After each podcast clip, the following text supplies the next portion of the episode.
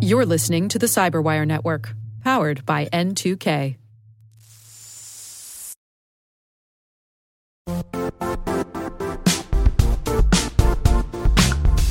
The IT world used to be simpler. You only had to secure and manage environments that you controlled. Then came new technologies and new ways to work. Now, employees, apps, and networks are everywhere. This means poor visibility, security gaps, and added risk. That's why Cloudflare created the first ever connectivity cloud. Visit cloudflare.com to protect your business everywhere you do business.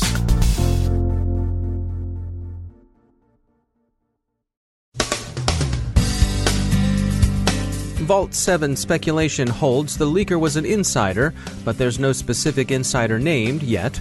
Supply chain security issues are raised by both Vault 7 leaks and discovery of preloaded malware in some Android devices. Bitcoin won't get its own ETF yet. Japanese companies' willingness to pay to make it go away is seen playing into the hands of ransomware extortionists. And GCHQ warns Britain's political parties to expect Russian influence operations in the general election.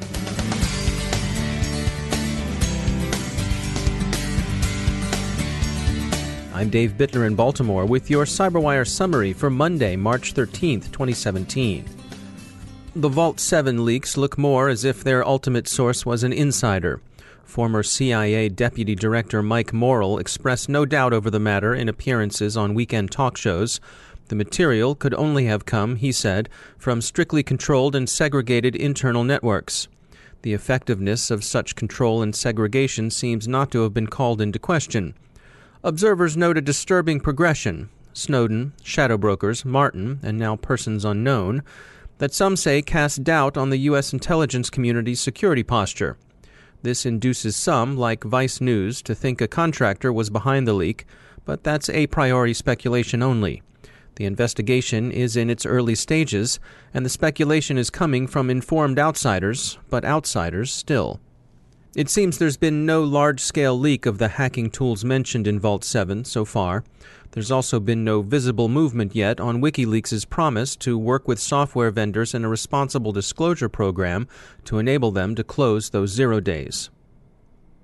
Exploitation attempts against vulnerable Apache Struts deployments continue, but Rapid7 reports that malicious traffic is down.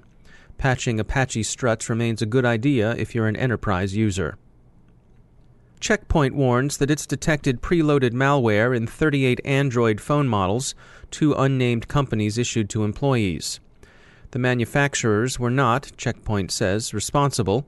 Rather, the bad code appears to have been introduced somewhere along the supply chain. This is a different matter from other episodes of preloaded malware, which have tended to be traceable to the device's point of origin. Looking to our CyberWire events calendar, we have two events worthy of your consideration. Booz Allen is holding a recruiting event in Tysons Corner, Virginia this Wednesday, March 15th. They invite innovators, designers, and coders to attend. This Thursday, March 16th, you can join Delta Risk for a webinar on six lessons learned from hunting advanced cyber criminals. You'll find links to register for both on our event tracker at thecyberwire.com/events. Malware Hunter reports finding a new and unusually persuasive pay card information stealer. The malicious app, Betaling, passes itself off as the Chrome browser, and it's a pretty convincing spoof, at least insofar as look and feel are concerned, even down to a little reassuring HTTPS lock in the corner. Bad news for Bitcoin arrived Friday as the U.S. Securities and Exchange Commission turned down an application to establish the Winklevoss Bitcoin Trust which would have been the world's first Bitcoin exchange traded fund. The SEC denied the proposal essentially because of fears that the fund's value would have been too dependent on unregulated Bitcoin actors outside the reach of U.S. law and regulation, and therefore could have been too susceptible to manipulation. Value of a Bitcoin dropped from about $1,300 to about $1,000 on the news.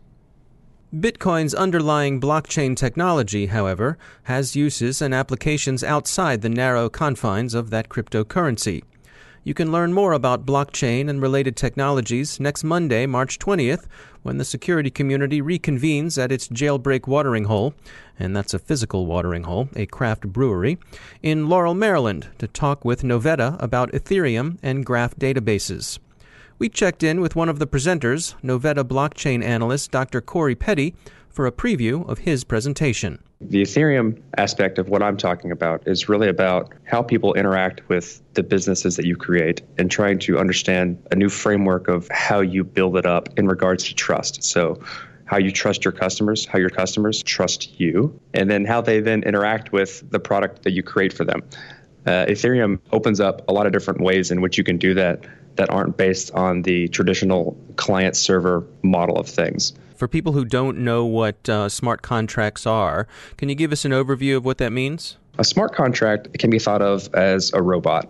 Uh, smart contract is just a term that they kind of came up with for historical reasons, but for a high level purpose, it's programming functionality into something that is going to be embedded and that it can't change. And then you can then interact with that functionality, much like a robot. So you would program up a robot, give it some type of function. Uh, it can do a certain amount of things, it can handle money. And then you set it out into the wild and then you interact with that robot at your whim and other people can also interact with that robot. And that's kind of the best way or easiest way to kind of absorb what a smart contract does. And so you create these things you write up a contract with various functions to do some task and then interact with it. What are the advantages of a smart contract over you know a traditional uh, you know pen, pen and paper kind of contract? Uh, a lot of it is that it's written in code and how it works after being deployed it will always work that way. It can't be changed. And if it does change, you know that automatically. A big part of what blockchain kind of promises is this idea of auditing as well as transparency. So what you're interacting with and how you're interacting with it is is very easy to see, easy to understand, and you know that it hasn't changed since the last time you used it. I think it's important to share that this technology is very new. A lot of people hear a lot of buzzwords around blockchain, Bitcoin, Ethereum, and it's someone that's this, this panacea to solve a lot of problems. And we're not there yet. It's it's opening up a lot of doors, but it's very infrastructure level. So you need to build a lot of things on top of infrastructure before you have an end product. That's Dr. Corey Petty from Novetta. He's also the host of the Bitcoin podcast. Network analyst Chris Andreasen will be presenting on graph databases as well. You can find a link to the event in the CyberWire's event tracker or visit w3.novetta.com slash techtalk. The Japan Times laments ransomware's local successes. The country's enterprises have seen a wave of targeted ransomware, and Japan Times thinks they're caving in too quickly because of a strong tradition of what the newspaper calls pay to make it go away. GCHQ warns British political parties of coming Russian attempts to influence elections. Ciaran Martin, chief executive of GCHQ's National Cybersecurity Center, the NCSC, wrote to parliamentary leaders requesting a meeting during which the intelligence service could brief them on the threat of Russian online influence operations.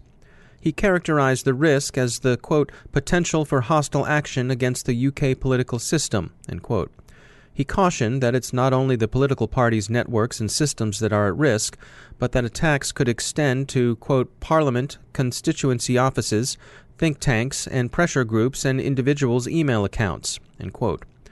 Martin clearly expects Russian influence operations to follow the template suggested by the DNC hacks during the last U.S. election cycle.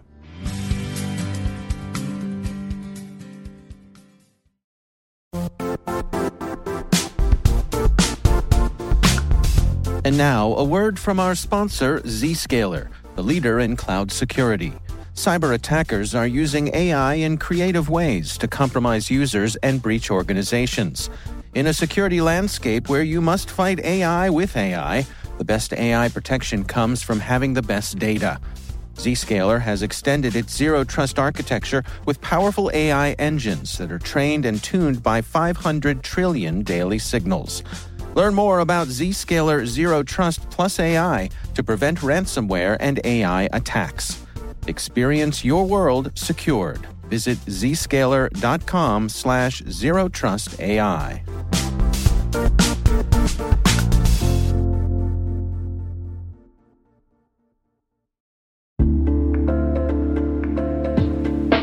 Are lengthy security reviews pulling attention away from your security program? With the largest network of trust centers, Vanta can help you streamline security reviews to win customer trust, save time, and close deals fast. Proactively demonstrate security by showcasing key resources like your SOC 2 or ISO 27001 and provide real time evidence for passing controls. And when a security questionnaire is required, Vanta takes the first pass for you. Visit vanta.com slash cyber to take a self-serve tour. That's vanta.com slash cyber.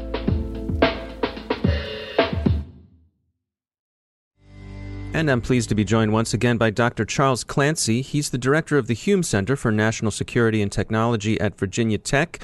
Um, Dr. Clancy, uh, there is this ongoing debate about end to end encryption. You wanted to bring us up to date. What are your thoughts on it, where it stands right now? Indeed, the, uh, the, the topic got a lot of attention about a year ago with the Apple versus FBI uh, lawsuit and, and, the efforts to get Apple to reveal or to hack their own device in order to uh, provide information to the FBI to support law enforcement. And the debate has uh, kind of had its up and down ups and downs since then, with a number of different pieces of legislation introduced uh, congressionally from uh, sort of both extremes, where sort of one end cell, uh, operators of telecommunications infrastructure and, and, services must have the ability to provide keys to law enforcement under any circumstance. To the other end, which is uh, uh, very much on the civil liberties and privacy side, that sort of prohibits uh, such activity by uh, uh, telecommunications providers. We're still waiting to see where Senator Warner's proposal for a 9 11 style commission to actually do a thorough analysis of, of the topic goes.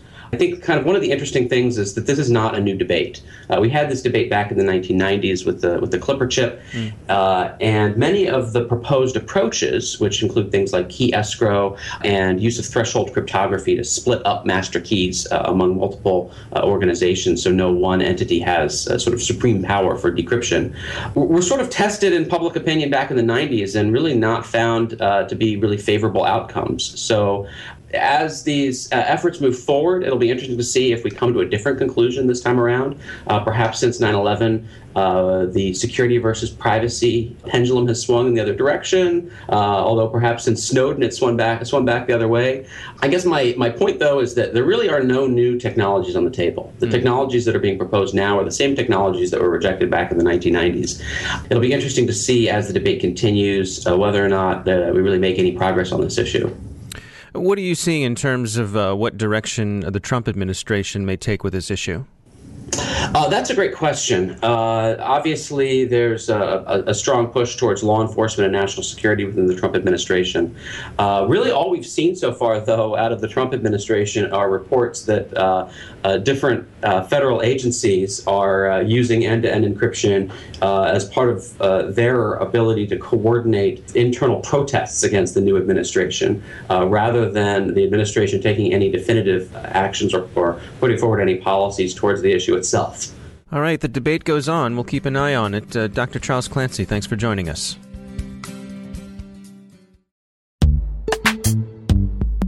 Struggling to secure on prem apps with modern identity? Don't worry, you're not alone. Join industry leaders from Fortune 500 organizations to secure your apps on any cloud with any IDP, regardless of your environment's complexity. Meet Strata's identity orchestration platform, Maverics. Say goodbye to the headaches of app refactoring and legacy tech debt. With identity orchestration, you can modernize legacy apps to use MFA or passwordless authentication in a few weeks, migrate from one IDP to another, and so much more without changing the app. No matter your IAM use case, Strata extends the value of your current identity investments. And the best part? You can try it for free today. Visit strata.io slash cyberwire to share your biggest identity challenge, and they'll hook you up with a complimentary pair of AirPods Pro. Don't miss out. Visit strata.io slash cyberwire. That's strata.io slash cyberwire.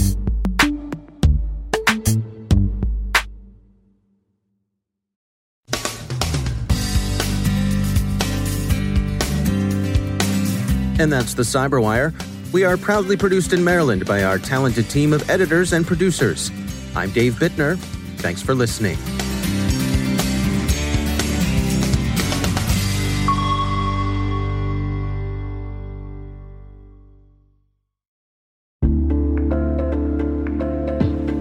Hey, listeners.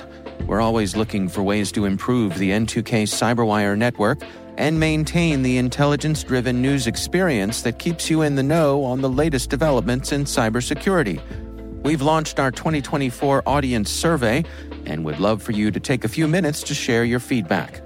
And hey, there's even a chance to win a $100 Amazon gift card if you complete the survey. Visit cyberwire.com slash survey. That's cyberwire.com slash survey and share your feedback now.